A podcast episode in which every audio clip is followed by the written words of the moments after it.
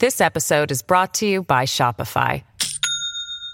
Do you have a point of sale system you can trust, or is it a real POS?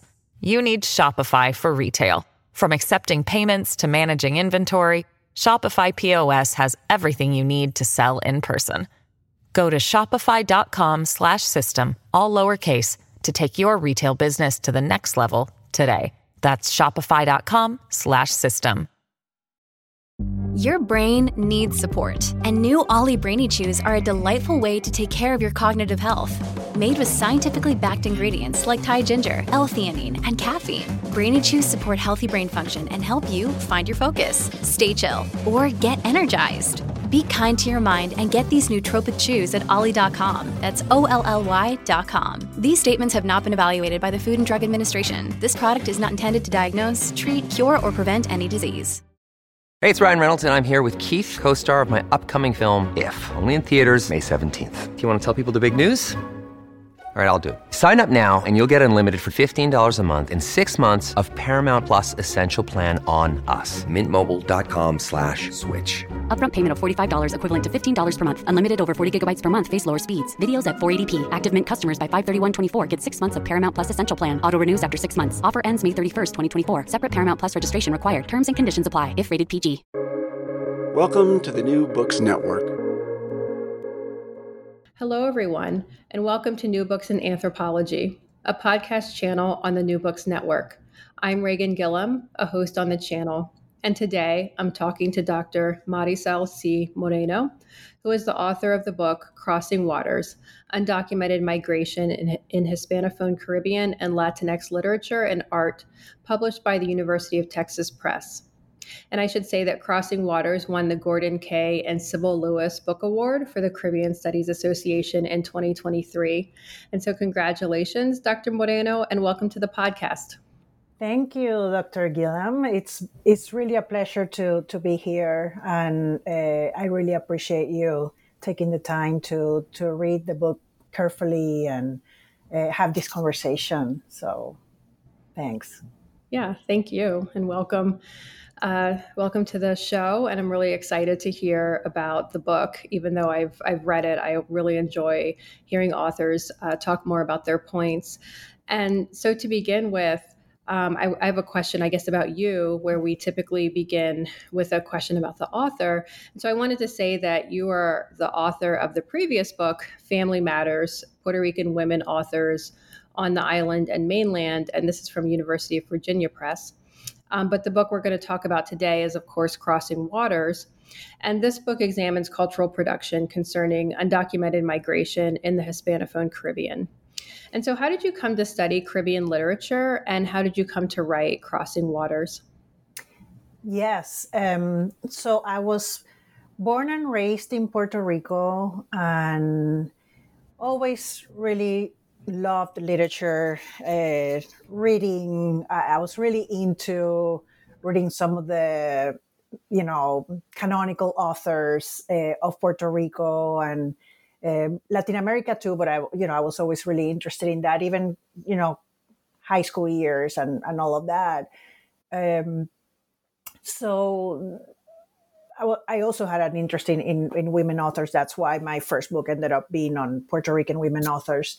And when I went to grad school, I started looking more seriously at diaspora literature, uh, starting with Puerto Rico, but then moving on, you know, broader, um, thinking of you know authors, you know, from with Cuban roots, Dominican roots, etc. And that kept on expanding.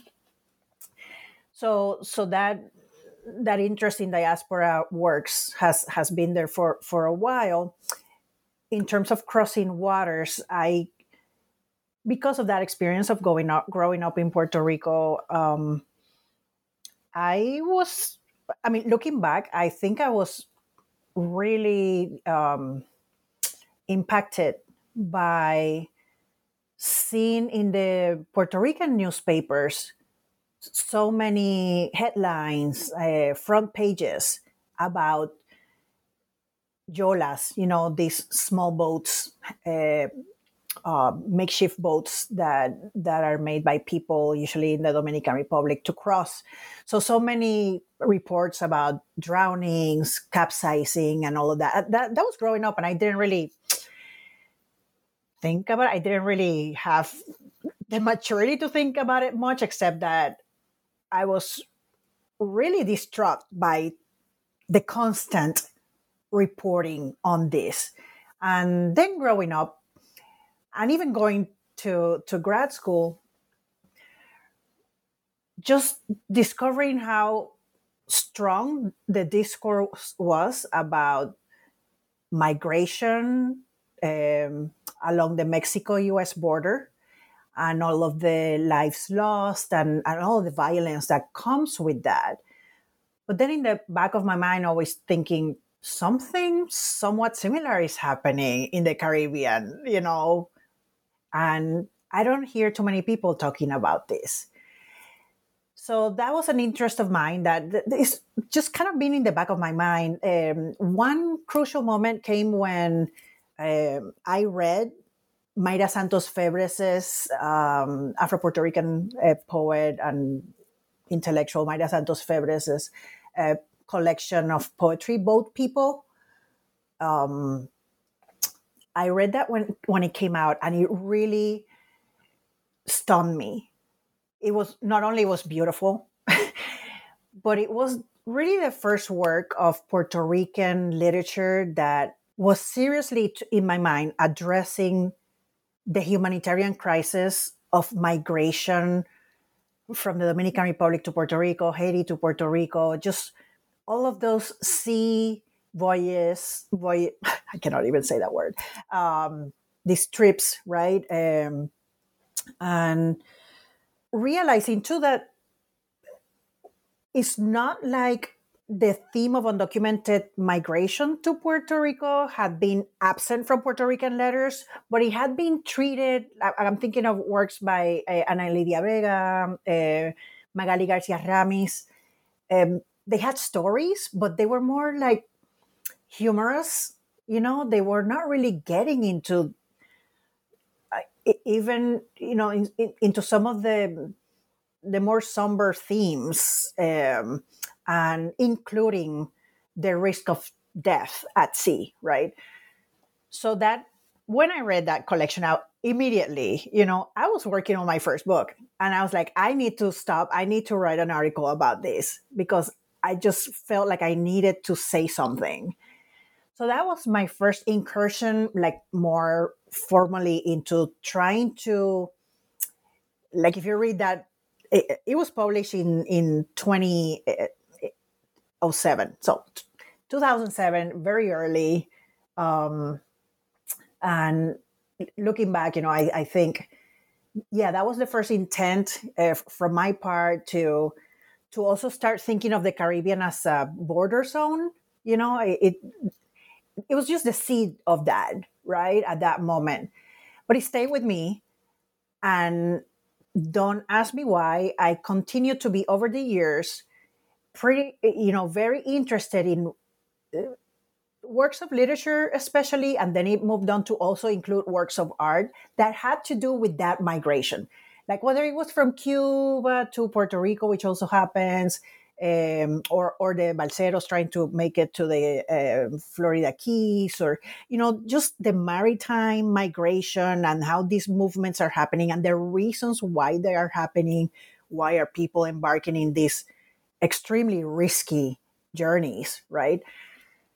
So I, you know, anything I came across, stories, poems, um, works of art, I just kind of you know, kept thinking about them. I, I would teach here and there, you know, include some of these works in my courses too. And, and slowly but surely, you know, it gets to a point where I realize there's a book. I mean, I have enough material. I've been interested in it. I've been, you know, reading these works, teaching the works, or even writing about some of them. I'm like, this can be a book, you know? And so, of course, I needed a lot more research in addition, but, um, th- that's kind of like how it came about, but out of that interest to um, to continue to explore this area that I felt was, well, the actual phenomenon of undocumented migration, I felt was re- remained somewhat invisible. No, uh, and as someone who then was pretty immersed in like Latinx studies, to continue to see that invisibility, I was like, well, you know, maybe I should do this. maybe yeah. I should write uh, and and get you know get the conversation going. Not started because it's, I'm not the first one to to write about the topic, of course, uh, mm-hmm. but just trying to provoke, you know, push yeah. the field a little bit. Yeah. Yeah. Yeah. Yeah. You definitely bring more visibility to this uh, topic. I think that many people in the United States would not, you know, would not hear about.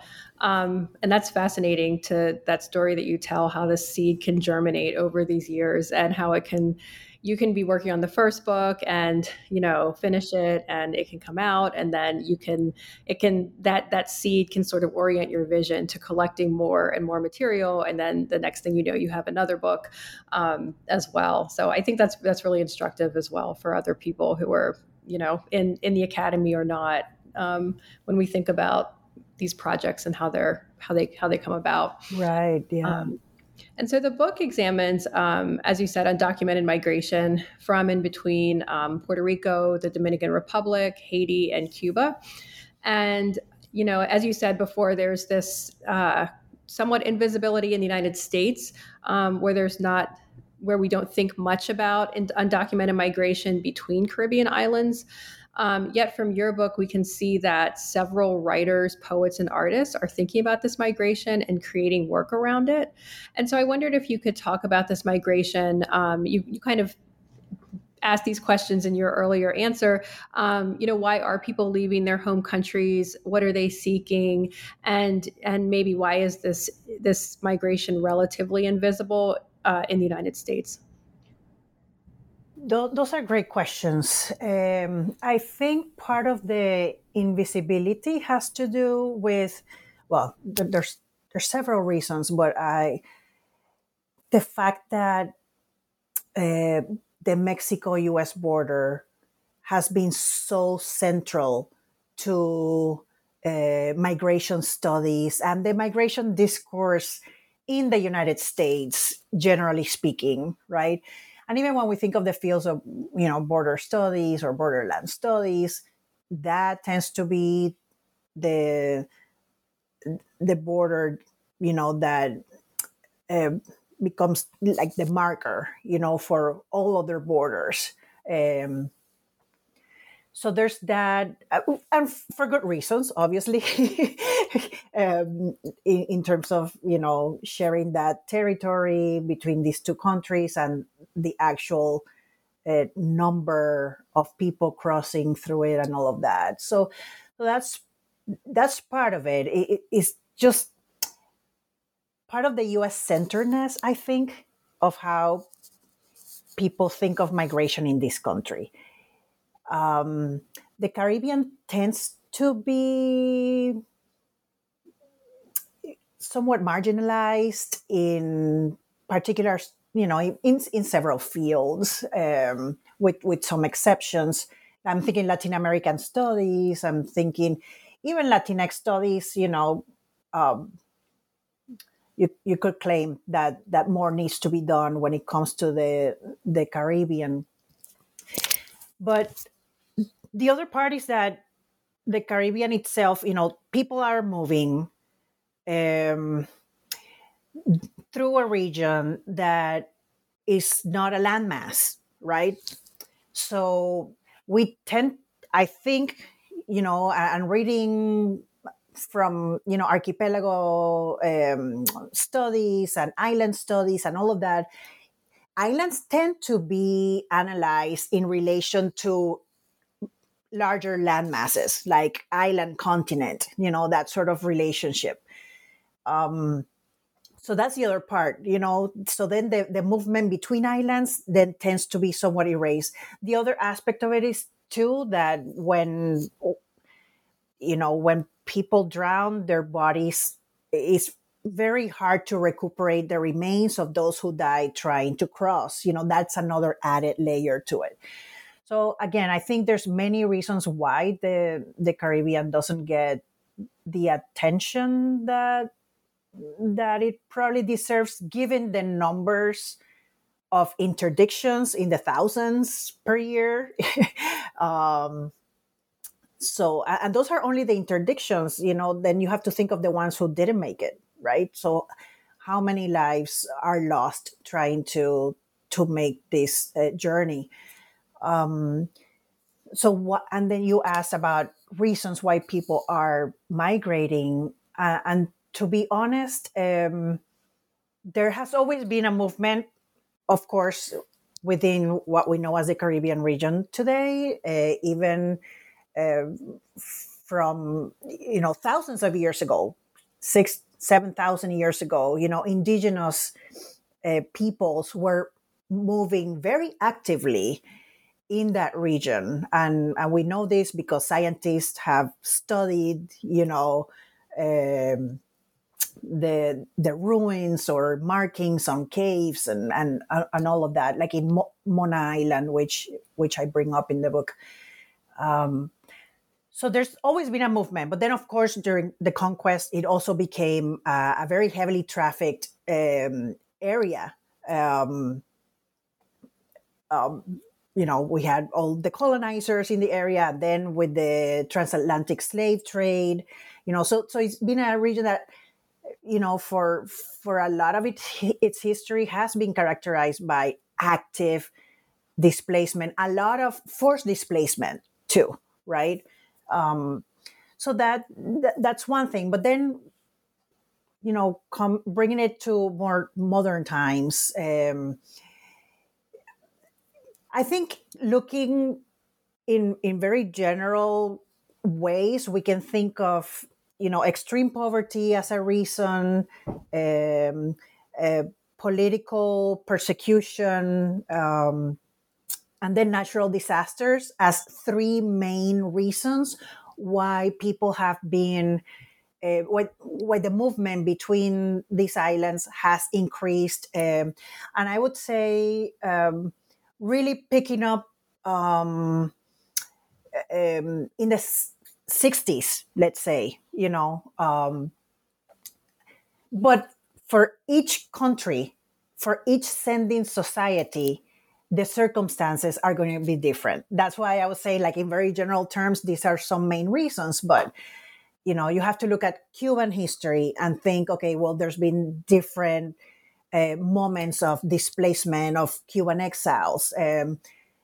I focus on the case of the Balseros, uh, and I can talk a little bit about that later. Um, but what were the reasons? You know, so we had the special period uh, taking place. The Soviet Union had collapsed, which led to an extreme uh, economic crisis in Cuba. Um, so that led many Cubans to try to escape as a form of survival. Uh, in the case of the Dominican Republic, um, it's been mostly because of economic reasons. Uh, in the case of Haitians trying to go to the Dominican Republic or even now to Puerto Rico, because we've seen a significant increase in Haitian migration to Puerto Rico uh, in recent years. Um, the circumstances have to do with politics, it have to do with extreme poverty, it has to do with violence, anti-blackness, anti-blackness as something that actually unites all of those spaces and has provoked mig- migration. So, so part of what I try to do um, um, in my in the first chapter uh, is provide a very condensed mini history of all of these uh, spaces and how those histories connect to the migration that we have seen in in the last half century or so. Um, because i think it's, it's important to recognize some of the broad um, ties that that you can see among the different islands and and the people trying you know to to make it you know uh, especially to puerto rico uh, as a as a um, stepping stone to the continental United States, but but also super important, I think, to recognize the differences, the conditions uh, at a particular moment, and be very specific about that. So so yeah, so that's something that that I would like to to stress. Yeah, yeah, and the book goes into those contexts and those histories, um, and it, it, you know you you definitely flesh that out for us for these different countries, um, in each uh, both in each chapter as well as in the um, in the beginning of the book in the introduction, and you also advance. Um, some some kind of larger theories about this kind of undocumented migration in the Caribbean, um, and and in doing that, you engage with border theory and the you know and as well as archipelago theory. Um, and so the border theory you know tends to focus on the us mexico border um, but of course you're drawing from that to theorize the specificity of what you're talking about in the caribbean. And so i wondered um, if you could talk about your theory of the sea as border and bridge and the agency of the migrant so I I think I would like to begin by not claiming that it is my theory because to be 100% honest I try to let the works that I was examining speak to me. And uh, I'm thinking of the work of Scherezade Garcia, Dominican uh, visual artist, who refers to the water basically as a border and a bridge, right? So I I drew inspiration from from that, right? Um, to to emphasize those ideas. But but you're correct. You know, part of what I was trying to do was to lead, including myself, right, the reader and myself, to think of the how the Caribbean functions as a border, but we have border theory that is really land based, right? So you cannot. Then you come into the um, to the um, issue of not being able to be able to apply border theory to the case of the Caribbean because of the specificities of these types of regions, right? Which led me to look into archipelago theory, right? And and also see how islands are um, thought about, constituted as conglomerates, and and all of that. So with border theory, I was trying to figure out, okay, so how how do these connect? How can we think of them as connected? And part of what in border theory there is the notion that the border can also be a bridge. And in archipelago theory, there is the notion that water can be one or the other. So I saw that possibility of the border turning into a bridge as the link between these two very specific theories border versus archipelago, right? And I kind of held on to that. Um, but again, all of this in, inspired by the works, many of the works I was reading or, or looking at, right? Or even reading um, interviews with some of the artists, etc., and and trying to understand how they were thinking about the role of water. Um, so yes, I held on to to that idea of water um, having this dual role, right? Uh, it's ambiguous that way because it can work as a border, and that's very clear in the cases where these journeys are not successful. Uh, but when they are successful, when people make it to the other side, well, then it ended up working as a bridge, right? Um, so it's this duality of life and death. It can be one or the other. And honestly, the people who are embarked on these journeys, you know, it's not like everyone hopes for the best, right? But you never know what's going to happen a- along the way. So it's hard to predict. So that unpredictability uh, of the water is uh, something that interested me um, for sure. I'm not sure if I answer your question. Mm-hmm. Yeah, you definitely answered it. And I was going to ask then about the agency of the migrant as well, or did, did you already? Yes. Um, so I talk about agency of movement um, of the migrant um, as a way to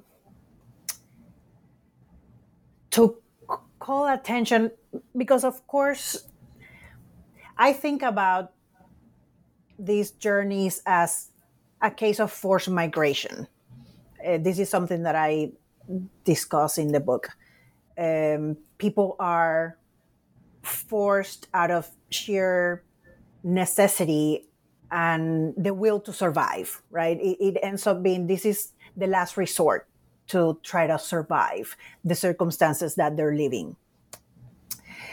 So that somewhat renders them in the public view as as victims. But I also noticed in many of the texts, um, the literature I was um, engaging with, some of the works of art, that they resisted presenting the migrants only as victims, right?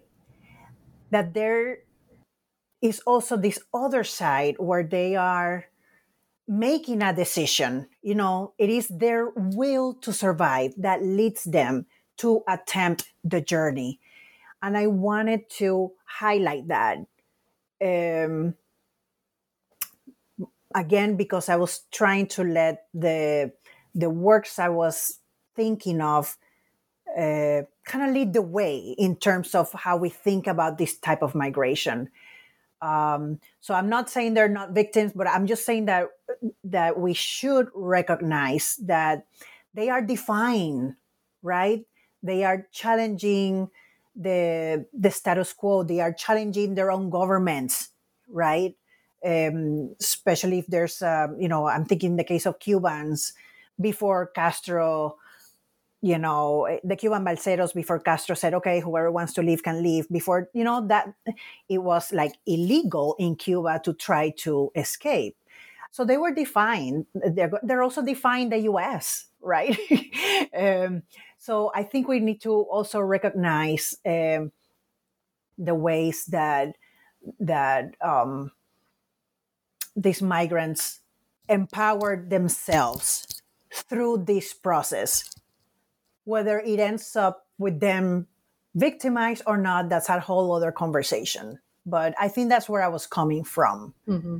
Yeah, I know. I like that idea of sort of voting with your feet, or how the the migrant is able to pack up and go. Um, under these uh, circumstances that they these conditions that they no longer want to um, you know want to sustain so it's a very powerful idea um, and so in the book the in the introduction you lay out these this context and your ideas and then you divide the book into chapters and each chapter focuses on a particular country or island um, or island country and each chapter takes up several different forms of cultural production. Um, and so in puerto rico you discuss the island of mona and um, one of the works you examine is uh, Viaje a Isla Mona, or I think Trip to Isla de Mona, Mona yeah. Island. Yeah, yeah, yeah. And it's by Mayra Montero. Mm-hmm. And I was fascinated by this young adult novel um, because it depicted like the mix of these Puerto Rican many Puerto Rican boys and one Dominican boy who migrated to Puerto Rico. And he's absconding with the one of the boy's father's boats um, and sailing to the island to rescue the Dominican boy's brother. Um, and so, and in much of the cultural production you look at, it focuses on adults, um, but this one focuses on children. And so I wondered, um, you know, how does undocumented migration play out in this uh, coming of age novel? That's a great question. And you are very uh, correct to note that all of the works pretty much that I examine uh, are, um, are about adults. Uh, so this is the only one that that has to do with, with children and, and coming of age. And that's one um, one reason why I thought it was important to talk about it eh, because I am trying to I was trying to talk about different types of uh, uh, literary genres, right? And and this is the only young adult book that that I examine, but it's also the only novel that I am aware of about uh, Mona Island, produced in Puerto Rico uh, or anywhere else. so it happens to be a YA novel. And so I thought it was really, really important to to then pay attention to it uh, and see how um, these dynamics were being portrayed. And I, I think, you know, I, I am, I really believe in the power of YA literature to to create awareness uh, among children and teenagers about the issues that they are facing and and to me it was really powerful to find this work where where the main character Tolio right he's a Dominican boy um, young teenager I forget exactly how old he is but he his mother first comes undocumented to Puerto Rico, and then he comes undocumented to Puerto Rico. So it's portraying this experience that so many Dominican children are living on the island, right? Uh, where they are constantly facing um, xenophobia and racism from Dominic from Puerto Rican society, which is very, very strong. And I can, you know, I say that I'm a Puerto Rican, I witnessed it, I lived around it my whole life. I'm very aware of the very intense prejudices against Dominicans and Haitians, uh, particularly. So I thought it was uh, really interesting then to to to see how this character Tolio who at first is bullied at school. You know, people are making fun of him even because of his name. Um, and there comes a moment where he actually does something good for someone, and then the other kids recognize him. It's almost like because he saves this other child, then he is recognized as a human being in the eyes of the Puerto Rican kids who had been bullying him before. But for whatever reason, they unite forces and you know their solidarity. You know, uh, Tolio thinks his brother. Um, they get a mysterious phone call and they hear that his his brother who was coming from the Dominican Republic in a yola uh, supposedly was stranded in Mona Island so they attempt to rescue him, right? But it all becomes a an ex, in a way an excuse for uh, the author to address what Mona Island means. Is this mysterious place in the Puerto Rican psyche, right? That we're fascinated by, but we cannot get to because it's not easy to get there. Plus, it's protected.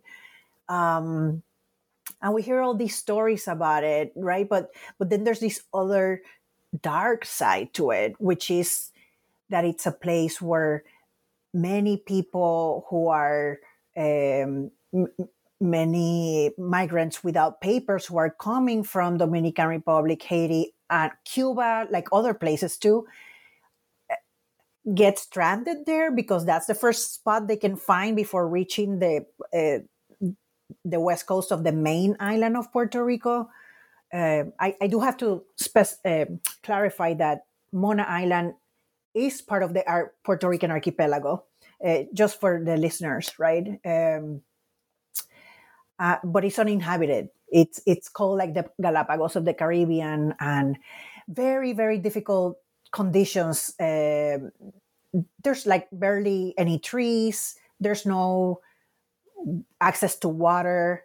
Um, so, you know, dying from um, heat stroke and um, um, thirst and, and, and all, you know, hunger because there's nothing to eat either. These are all very, um, very serious uh, dangers that people face who are stranded there, right? So sometimes people become stranded there um, because they're capsizing or run out of gas or whatever. But there's also this other side where smugglers actually drop off migrants there, telling them you arrived to Puerto Rico. And technically they have because Mona Island is part of Puerto Rico, but there's no way really to survive it. So, so it's all you know, kind of connecting this idea of Mona, uh, which is really you know uh, um, this again, like I said, mysterious uh, place in the Puerto Rican imaginary with this very real issue of undocumented migration and what happens to people and the violence exerted towards people there um, through the lens of a teenager. And and all you know it, it's an adventure and uh, obviously there, there's a lot of um, they are able to overcome challenges that in reality they probably would not have been able to overcome right? But it's still a great teaching tool. So i, I really appreciate that coming of age being tied to an awareness about the the reality of many dominicans in puerto rico and the the possibility the imagining of solidarity among Puerto Ricans and Dominicans, which is something we don't see enough in Puerto Rico or Puerto Rican letters in general. Mm-hmm. This episode is brought to you by Shopify. Do you have a point of sale system you can trust, or is it a real POS? You need Shopify for retail. From accepting payments to managing inventory, Shopify POS has everything you need to sell in person. Go to shopify.com/system all lowercase to take your retail business to the next level today. That's shopify.com/system. This episode is brought to you by La Quinta by Wyndham.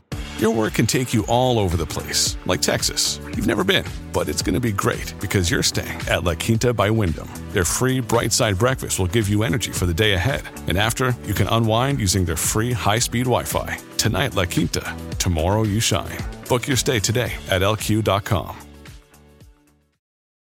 Yeah, I like that too. And uh, reading your description and your analysis of that of that book, it was really it was fascinating. The as you said, the at the end, it sort of gives us this possibility of, um, you know, of comradeship and overcoming the challenges together um, that the boys that the boys face.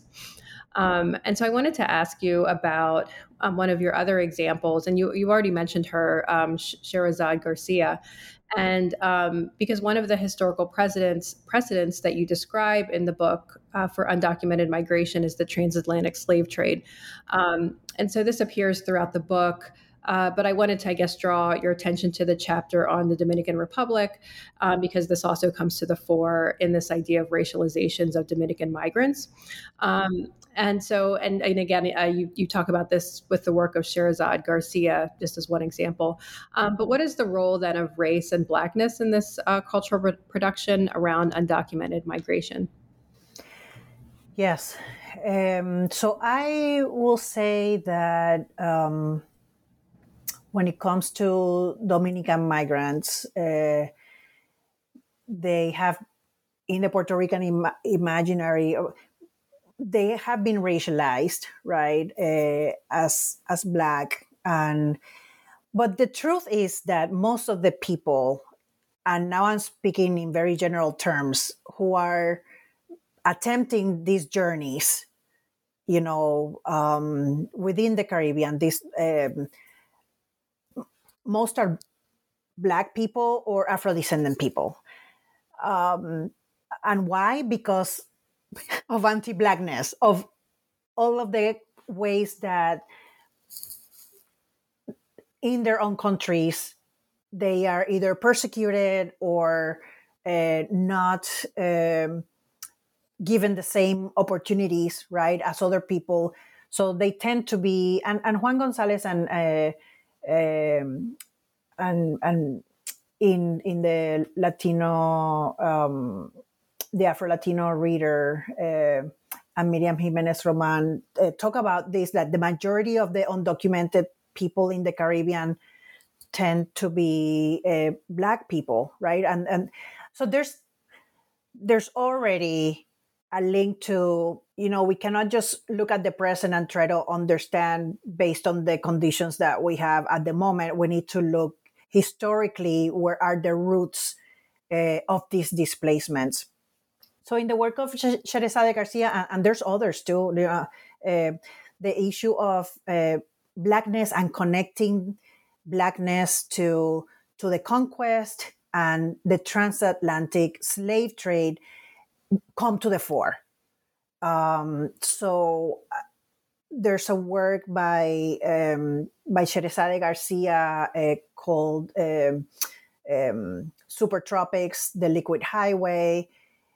It's this painting of a um, black carob looking girl who is floating um, in the sea and the sea seems you know it's rough it's rough but but it seems like you know she's she's attempting the journey uh, by herself. She has a hat that looks like a disney uh, uh, mouse hat um, which signifies the us as a final destination but she's also uh, wearing a gold chain a pretty big chain, and that's uh, that connects with the image of the of the in, in Dominican uh, culture of the cadenú. Uh, in Dominican American culture, that these people who they dress in a very specific way, youth, right, and wearing these big gold chains, etc.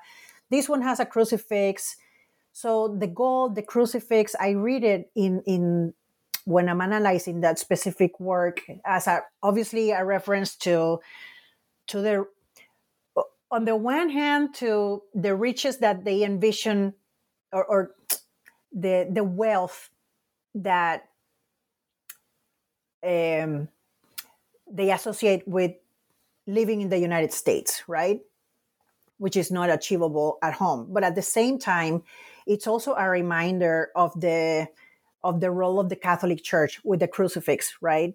And the gold and that history of conquest and extraction, right? From the Dominican. And because of um, mining, um, first the Spanish used indigenous peoples, you know, to do to work in the mines, trying to ob- obtain all of these riches, right? And and then then they substituted with enslaved Africans uh, to also do that work in the mines. So it's all tied together to this history of the transatlantic uh, slave trade.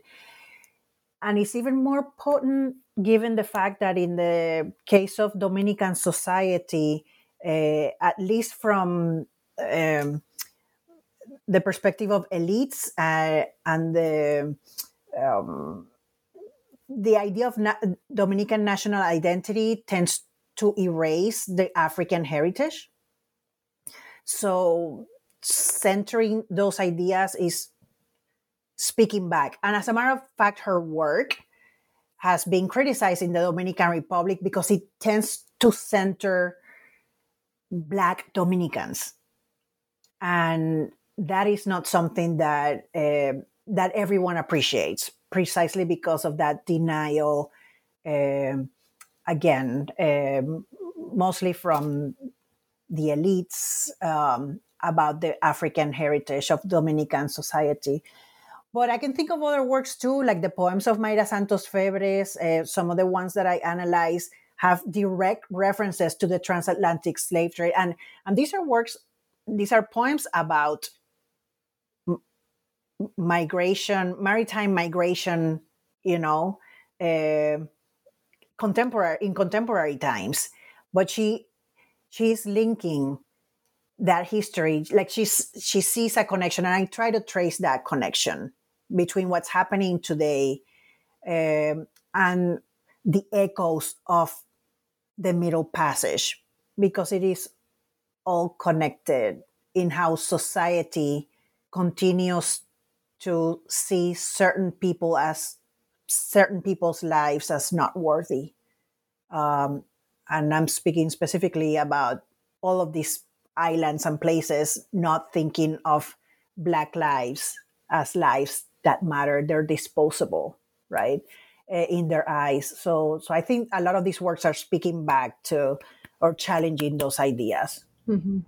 Yeah, and in the book, um, I should say too, the there's a lot of images in the book that I readers will really find to be to be fascinating because you can see um, in what you're what you're describing exactly. You can see that in these in these images, um, and you also have like color images in the book, um, many by uh, Scherezade, but by of course other uh, artists as well. Who I'm I'm going to turn to another artist in a, in a minute, but um, I really like the the images and being able to see them and uh, you know uh, read them with you and uh, come to my own thoughts as well about the the rich kind of work that people are producing.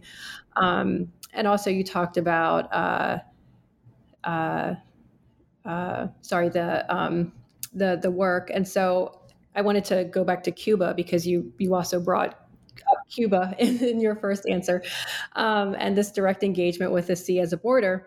And um, while I was reading the chapter, I thought about you know how we don't hear about undocumented we don't think about undocumented migration coming from Cuba, um, or we don't see it in that way generally. We don't see Cuban migrants as necessarily being undocumented because of the relationship that the United States has with Cuba. Um, and so you include this art by um, Barroso, and and I liked uh, he has this like satirical and very ironic take on undocumented migration, um, and so he has this one like mixed media installation that he calls Border Patrol, and he equates the Border Patrol with like sharks and ocean life, and of course I think in the U.S. we think about Border Patrol as people patrolling a physical border, but he shows us that the Border Patrol can be something else when you're talking about the water. Um, and so I wondered uh, if you could talk about this. Uh, how does how does this work um, and the work you're looking at challenge this idea of uh, Cuban exceptionalism?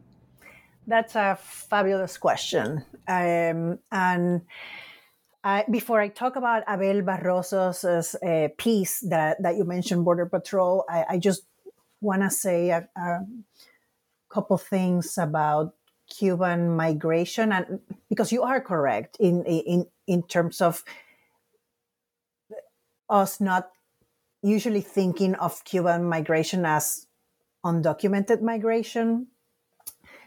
Uh, and that has to do a lot, obviously, with the history between uh, Cuba and the United States and how, uh, f- since the Cuban Adjustment Act, which passed in 1966, Cubans had enjoyed um, a very privileged position in in relation to other people coming from other places of Latin America who did not have um, the possibility of coming into the United States and being basically welcomed, right? Uh, and given the um, the support, you know, like it, was all part of the structure, uh, the government funds and the, you know, a range of benefits that allowed them to integrate. And of course, all of this was a result of uh, the US um, fighting the Castro regime, right? And welcoming um, these exiles from Cuba things started to change a little bit in 1980 with the Mariel Exodus, uh, because now the people coming through the Mariel Exodus were darker skinned Cubans and more lower class, as, as opposed to the first group that came right after the triumph of the revolution, which tended to be white Cubans and upper classes, elites, right? So that already started changing changing people's minds in the U.S. by 1980, but 1994, when we start seeing these thousands and thousands and thousands of people, like over 20,000 were were intercepted in just the month of I think July or August of that summer of 94. So you know, once that crisis uh, unfolded and the US changed its position towards Cubans. Now they were not going to be admitted automatically into the US. They were taken to um, um, to detention centers, um, and the process was different, which led immediately. So in 1994, uh, basically President Clinton said, "We're not going to be allowing the Cubans who are coming in raft, the rafters, uh, to just come into um, the U.S. You know, they're going to be placing Guantanamo." Uh, some were in the Bahamas, but but a large number of them were in Guantanamo. So that was the moment that really, you know, for people who have uh, studied historians, sociologists, etc., who have studied this uh, particular phenomenon of the rafter crisis, uh, coincide with you know with stating that this changed the way that Cubans were being treated. Like it put an end to that uh, privileged status that they had enjoyed. And then that was followed uh, the following year um, with uh, the, um, I want to say, yeah, I, I think in 1995, I, I, I'm not sure if I'm correct, but I'm pretty sure 1995, uh, um, the Cuban Adjustment Act uh, is um, um, canceled. I, am forgetting the word right now. It's um, it's so they get rid of the Cuban Adjustment Act, which means that's what actually led to the wet foot, dry foot policy that we had in place until January 2017 when President uh, Obama stepped down. That was one of the last things he did before stepping down. He put an end to the wet foot, dry foot uh, policy. Um, but it is, it is that moment of the rafter crisis that marks this shift in U.S. Um, um, in the U.S. treatment uh, of of Cubans uh, coming here. Um, so that's why uh, there is that parallel with the situation of other migrants without documents from the Caribbean because they started having to experience similar circumstances that they had not in the past. So all of that to say that we get to the work of uh, Abel Barroso, who's one of my favorite artists uh, from Cuba. His his work is really genius, he, uh, full of satire, uh, just like thick with commentary about everything you can imagine, but having a lot to do with the perspective of the person from uh, the global south versus the global north, right? And a lot of play with uh, the lack of access to technology and, and all of that. But in this particular piece, Border Patrol, it, it is a mixed media piece that um, is basically like a box where you have in the background, there's a set of, it's like an island, there's like a few houses uh, in the background. And then the sea is represented by like a glass um, box area that is etched with some marine life. Um, there's like octopuses and and different marine uh, creatures um, etched in that in that glass, and then there's these wooden cutouts of sharks surrounding this island and these houses and their fins kind of stick out of from the glass.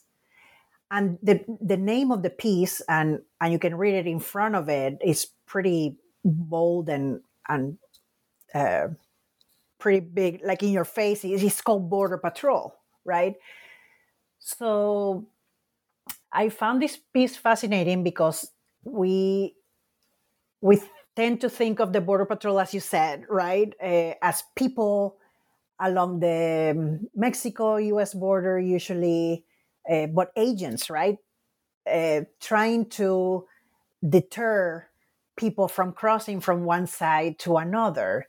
So the Caribbean version of the Border Patrol then becomes the sharks. It's nature. Nature is taking care of limiting the access of Cubans and other people trying to cross uh, the waters of the Caribbean um, from from succeeding. Um, and it's interesting because there's a there's a poem by Mayra Santos Febres uh, titled "Tiburón de Onyx," onyx uh, shark, that also has to do with the same idea uh, sharks being nature's border patrol right? Um, so obviously it's pointing to the it, it the piece and that poem too really emphasize the role of water as border right? Um, for so many people die trying to cross many people die eaten by sharks um, so that is a very real danger that people face when coming in these very uh, unseaworthy vessels. Honestly, they're they're not made to cross those waters. And I forgot to mention earlier when I was talking about Mona Island that Mona Island is about 40 miles from the west coast of Puerto Rico. It lies almost halfway between the west coast of Puerto Rico and the east coast of the Dominican Republic, where many people launch uh, uh, their yolas uh, to come. So it's almost halfway. Um, but those waters between the Dominican Republic and Puerto Rico, uh, which is called the, the Mona Channel, uh, those are some of the most, most turbulent waters globally uh, according to scientists. Uh, I, am not making this up. I'm these are these are scientists who have um, um, written about uh, this um, this area. Right. This is the the point where the uh, Caribbean Sea and the Atlantic meet. So there's a lot inclement weather too. There's you know storms happen and and there's there's just I, again yeah uh, very, very turbulent waters and dangerous waters to cross. So that makes it even more risky for for the people embarking in these boats that they've, you know, that are homemade basically, right? Um, so so yeah, sharks are a very real danger uh, that people face trying to to cross, and this is a work of art uh, by Barroso that really highlights death, basically, uh, at the hands of nature as a natural border patrol, as a natural way to control the traffic of people. Mm-hmm. Yeah, that is is fascinating. Um, and so my my next question is kind of about, I guess, a research or methodological question. Um, and the question, kind of the lar- large question, is like, how did how did the book come together? And what I mean by that is, um, how did you choose the material? Um, you kind of answered this again in your first question, but were you aware of the sheer volume of material dealing with undocumented migration in the Caribbean?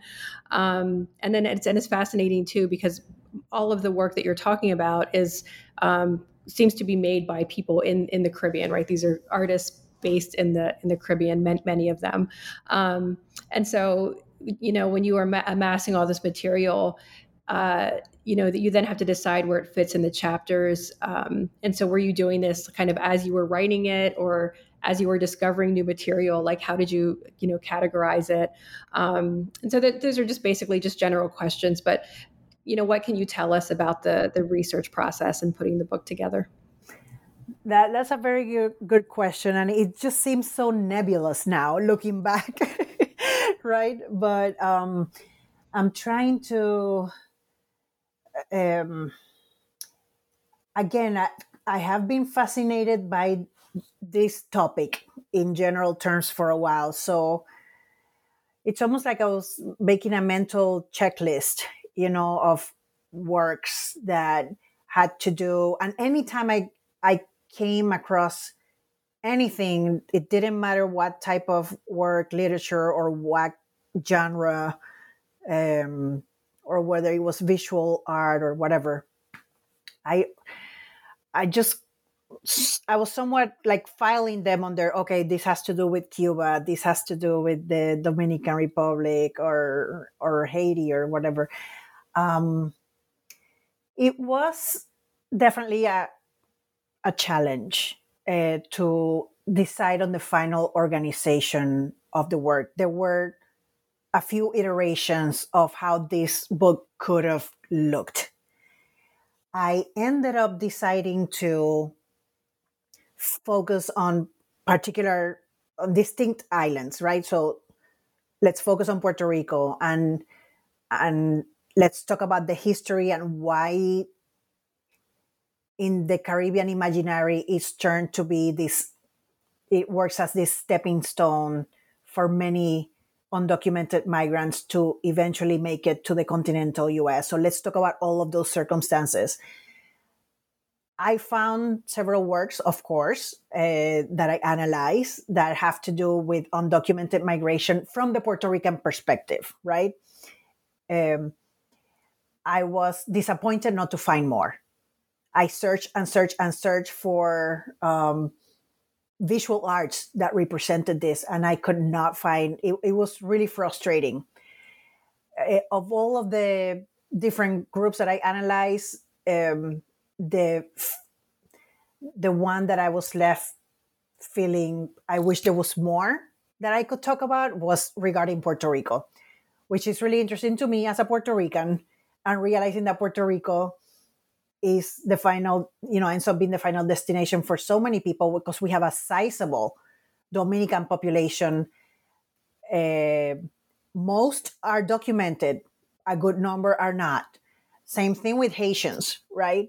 and the fact that it continues to be in my mind pretty invisible you know this should be a subject that should be um, everywhere in our lit- in literature and our visual arts but it's not. So that was a little disappointing. Um, so moving on then to okay so how's dominican migration seen? Uh, and then i came across the issue of well there's outward migration from the Dominican Republic to Puerto Rico, but I cannot, if we're talking about the region, how could I erase the migration of Haitians to the Dominican Republic?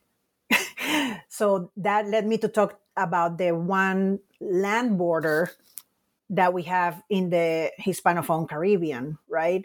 So that chapter is divided in two. So I talk about Haitian migration to the Dominican Republic and Dominican migration to Puerto Rico. And then moving on to Cuba and focusing on the Balsero crisis. Um, I decided on that, even though it was a little, tr- it was very tricky because, for instance, when I'm talking about, when I'm discussing Puerto Rican works, all of them have to do with Dominican migration to Puerto Rico so it felt a little artificial dividing because then I have half of the chapter of the Dominican Republic also talking about Dominican migration to Puerto Rico. But the difference is that in that case, in the Dominican chapter, is from a Dominican perspective versus a Puerto Rican perspective on the first one. Um, but again, I decided to to do divided this way because it allowed me um, I thought it would help with the flow of ideas if I'm focusing on on the issues of each particular place, um, and also allow readers then to have a better understanding of the conditions of that particular place that led to the migration, right? Instead of mixing them, because again, it, this could have been done in many, many different ways. But if I started mixing every single island and movement in each chapter, um, that would have gotten really messy. So I needed some sort of order. Yeah, no, I mean, this is the thing. We all have to make these decisions when, when we put this work together. And, um, it, you know, and your your arguments come across, you know, all the the material, you know, flows beautifully, and that's actually kind of what prompts me to ask the question, because um, you know, you can. I always think it's interesting how like, you know, you each chapter, and you know, many books have this. Each chapter has like various kinds of cultural production and they all seem to like speak to the topic but in different ways. And so sometimes i wonder you know what was it serendipitous that all of this just came together and you know um, no, it took years. It took it took years and a lot of rethinking and rethinking. And yeah because i was like do i do do i focus on narrative in one chapter and poetry in another and visual art in another? But then that would have mixed everything. And so then i lose i i felt i i think of myself okay i need clarity so, what are the conditions in this place? And so, let's talk about all the works that have to do with this type of migration and so on and so forth. Mm-hmm. So, I thought in the end that that would be the one that make the one way to organize um, everything that would lead to a better understanding on and clarity on the part of the reader. So hopefully it did work. Mm-hmm. so definitely did. So this is, uh, I guess, the last question before we wrap up. I wondered um, how you incorporate this work on migration or on the Caribbean in your classes and teaching. Um, and you, you also talked about that a little bit, how you would integrate this into into different classes. Mm-hmm. So if you do you have a you know an example that you can share about how you did that and how the students might have responded to it? Yes, absolutely. Um, so once I started to realize this may be a potential book project, I designed a class called Borders and Bridges. And I taught it several times. And for each, so I I based it, I, I would always start with the Mexico US border, and we would look at, you know, articles and, and works of art, literature specifically, um, about that region, and then move on to the Caribbean. Like two thirds of the semester was then the rest of the Caribbean. Or, or the Caribbean period, I, and then divided in Puerto Rico, Dominican Republic, Cuba, um, and at so every time I taught the class, you know, maybe a year and a half had gone by, you know, bet- between times. So, because I was by then doing research for the book, so I would come across new material, so I would integrate them and and just kind of cycle some out and so it helped me you know in conversations and having to think about how to teach these works um, how to approach them, how to have you know students react to them, and and all of that.